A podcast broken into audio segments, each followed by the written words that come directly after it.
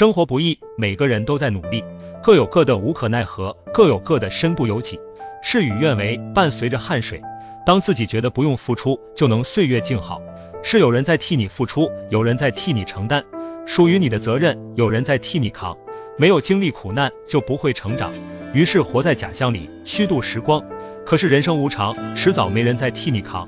脆弱的自己突然要承担，没有经历过风浪，只会狼狈不堪。所以早点遇到挫折并非坏事，苦难是成长的捷径，坦然去面对。当下的一点一滴是在成就更坚强的自己，没什么大不了的，没有过不去的坎。麻木了也就那样。喷泉之所以美丽，是因为有了压力才能迸发自己；瀑布之所以壮观，是因为没了退路，只能奋不顾身。走不了寻常路，才能看到不一样的风景。百般滋味在心头，才能领略不一样的心情。